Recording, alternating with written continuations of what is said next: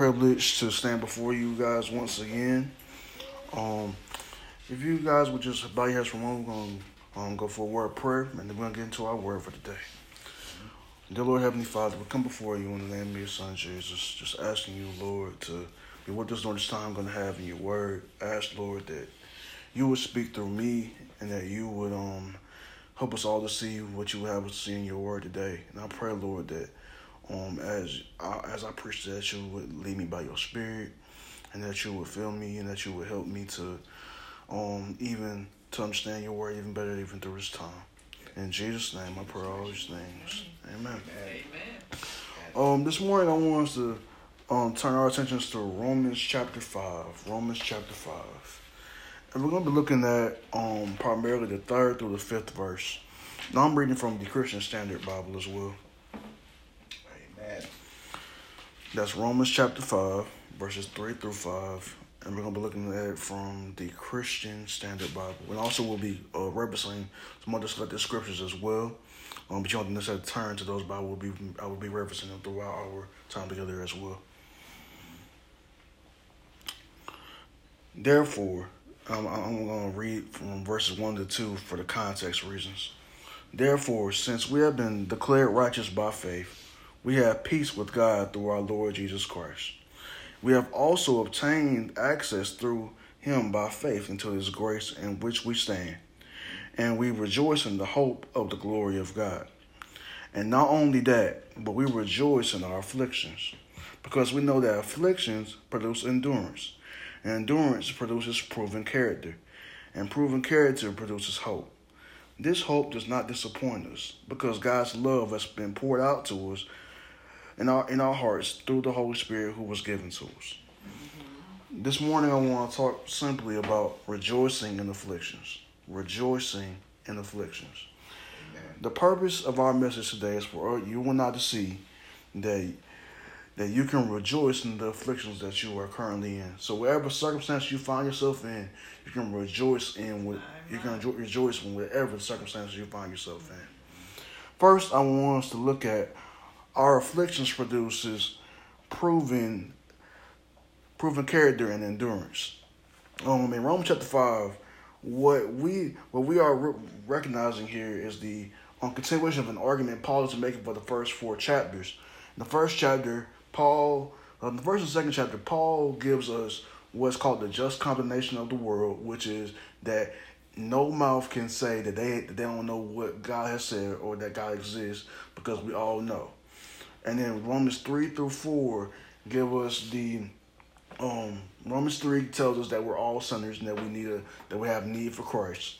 And then Romans chapter four um tells us that salvation has always been by faith. And he uses um, a popular figure by the name of Abraham.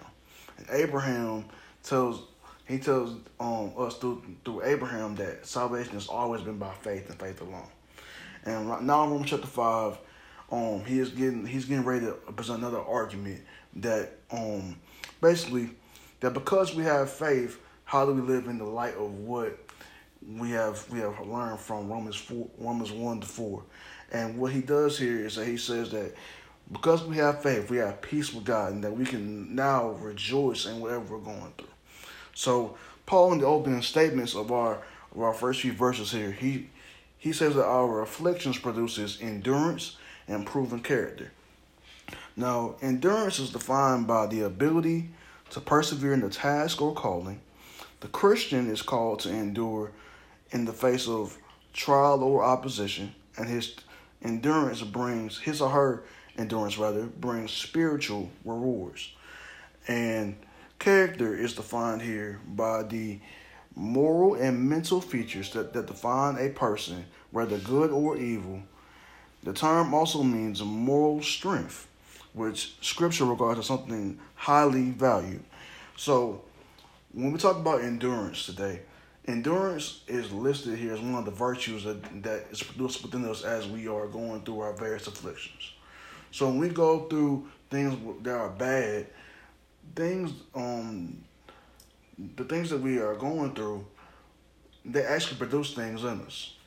So wherever we're going through, wherever the trials are that we are facing, we all are We all are going through trials, and and because of that, we can know that we we can rejoice in them because we are being something that's being produced in us, namely endurance and proven character. So when we go through trials in our lives, we must understand that trials are ultimately for our personal and spiritual development, and so that we can also help others when they go through similar trials. Look at what James one and look at what James chapter one verses two through four says, and, we, and a lot of people, many of us know this scripture.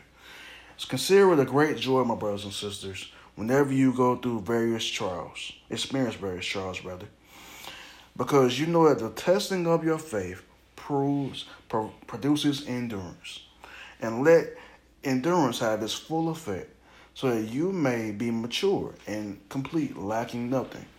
So what James says here is that when we go through trials in our lives, that this that just like what Paul is saying, that it produces something in us that we should have joy when we go through these things. Even though it may not look as if it's a joyful situation, we should be able to rejoice in, in the midst of the bad situations that we find ourselves in. So when we go through trials, trials are meant to, as the text tells us, to um, help us in our maturity as Christians and to show other believers how to persevere in their own Christian walk. So our trials should produce the holy, um, the fruit, the fruits rather of the Holy Spirit which are as follows love, joy, peace, patience, kindness, goodness, faithfulness, gentleness, and self control, which are all found in Galatians chapter 5, 22 to 23.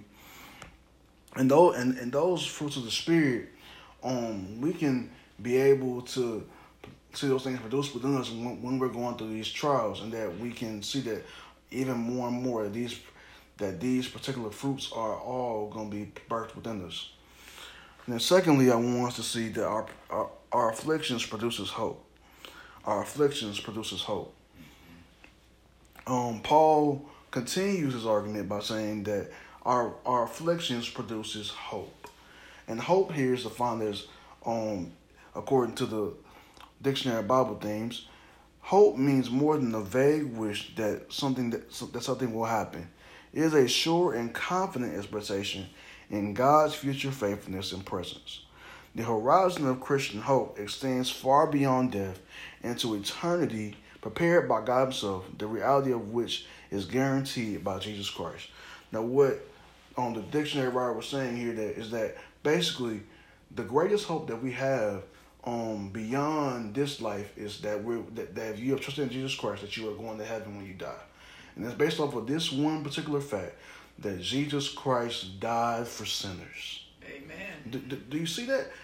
Jesus Christ died for sinners. So when we when we trust in that, we are we, we enter into heaven because of that one specific fact. So this hope, Paul says, does not disappoint us. And Paul says that and Paul says this, and he and, and, and, Paul would know this because he's been in prison, he's been shipwrecked, and all these different things. He would know that that that everything that, that we're going through has a has some form of a purpose. So hope gives us the confidence that God will t- that God will take that God will take us through and help us wherever wherever we are in life. Look at what Psalm chapter one, chapter one, Psalm nine, Psalm one nineteen and verse number 116 says, Sustain me as you promised, and I will live. Do not let me be ashamed of my hope. The hope that God that God gives us gives us the assurance that things will get better, even if it seems as if things will not. Paul, once again, I want to emphasize that Paul says that this hope will not disappoint us and that and it's because of God's love through the Holy Spirit, which is poured out to us. So we have hope because of what Jesus has done for us through the Holy Spirit, and that we can say, "Wow, I can go through this, and, and, I, and I can have joy in the midst of all of this because because of what Jesus has done for me." All right. So, just like how when we go through various trials in our lives, we can experience we can experience various trials and we can also have a different perspective on it than what the world does. Because because the hope of the Christian is that we know that trouble won't last always. That's right. We understand right. that like even in the midst of our trials that we that we know that we that, that ultimately those trials will lead us to something greater. So, um, the unbeliever, they don't really get that. Like, like when when they when they go through a trial, sometimes sometimes it, it can bring it can bring them on um, even down, and they, and, and it can um really discourage them. But with us, we have a greater hope than those of the unbeliever, than those who do not trust in Christ. We those who trust in Christ, we have a greater hope, a much greater hope than all of those things. Amen. So, having hope in the midst of bad circumstances is given to us by God through the Holy Spirit. And it's, and, it's the Holy Spirit that, um, as we see in our text, that pours out God's love for us. So we can have hope and rejoice in affliction because of God, because of God's love toward us, God's love and grace rather toward us. Now I want to give you some examples of rejoicing in affliction. As I mentioned previously, Paul, Paul knew about what it meant to rejoice in afflictions. So much that he even said in Philippians 4 and 4, Rejoice in the Lord always. And again, I, and, and I will say it again, rejoice. And this was during the time when Paul was in prison. This is one of his many prison epistles, and he was, and, and from from what I could see in my research, those prisons were not the easiest places to be in. But in the midst of all of that, Paul found a way to rejoice. So we can find a way to rejoice too, even in the bad circumstances in our lives. So Paul knew that all the things that happened to him from being in prison and shipwrecked and even being martyred. He, he was he ended up being martyred for his beliefs. We ended up we, we see that throughout throughout um, church history that Paul was martyred. He was beheaded because of, because of the fact that he was preaching the gospel and all those different things. So Paul and, even there, he was like, "I fought the good fight. I finished the race." And he, like so, he had a hopeful disposition, even in the midst of being about to be martyred. And sometimes I'm so very surprised by the way Paul was even hopeful, even in the midst of that. I'm like, wow.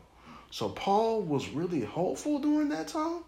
Wow, like, like so that lets me know that we can go through we can go through our trials and have a very very um, hopeful look at what, what, what we're going through.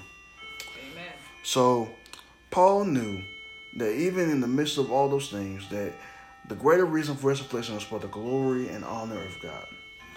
Okay, second person, Job.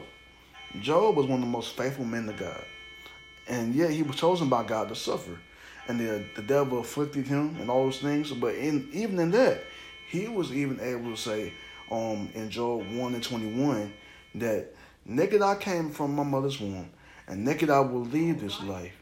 The Lord gives and the Lord takes away. Blessed be the name of the Lord.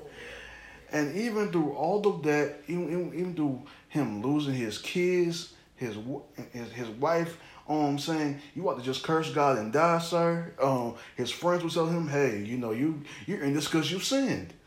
And even and, and even in the midst of all of that, God took care of him. And and and we look at and we look later on in the story at the end of the story actually, Job is actually restored of everything that he that he loses. So Job's perspective, even the way that we look at Job's perspective, we should be able to rejoice in our affliction because of what because of what we see through Job.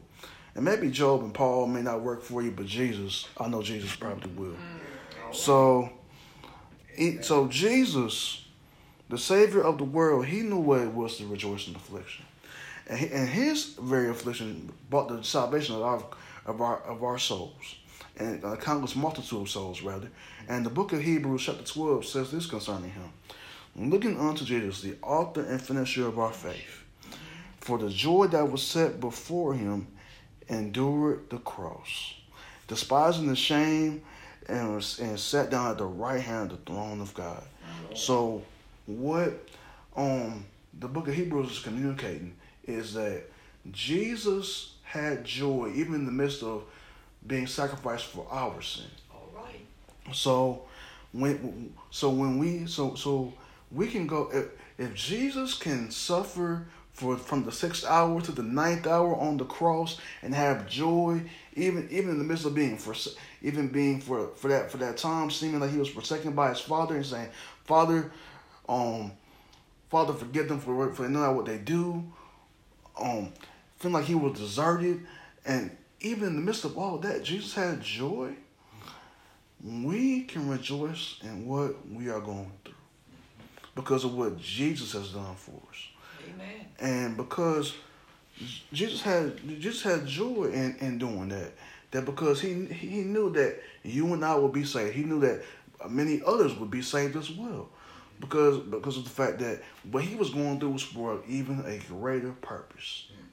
And it wasn't just for us, it was also to glorify God as well. So he was doing that to, to, to show us all that we can rejoice in what, we, what we're going through. Amen. So, what I want to just um, say in closing is that we all have a reason to rejoice, even in the midst of what we're going through. A lot of us um, sometimes can look at even this year in 2020, we can see we can say that well, you know, this has been a crazy year because of the coronavirus, and we haven't been able to do as much as we have wanted.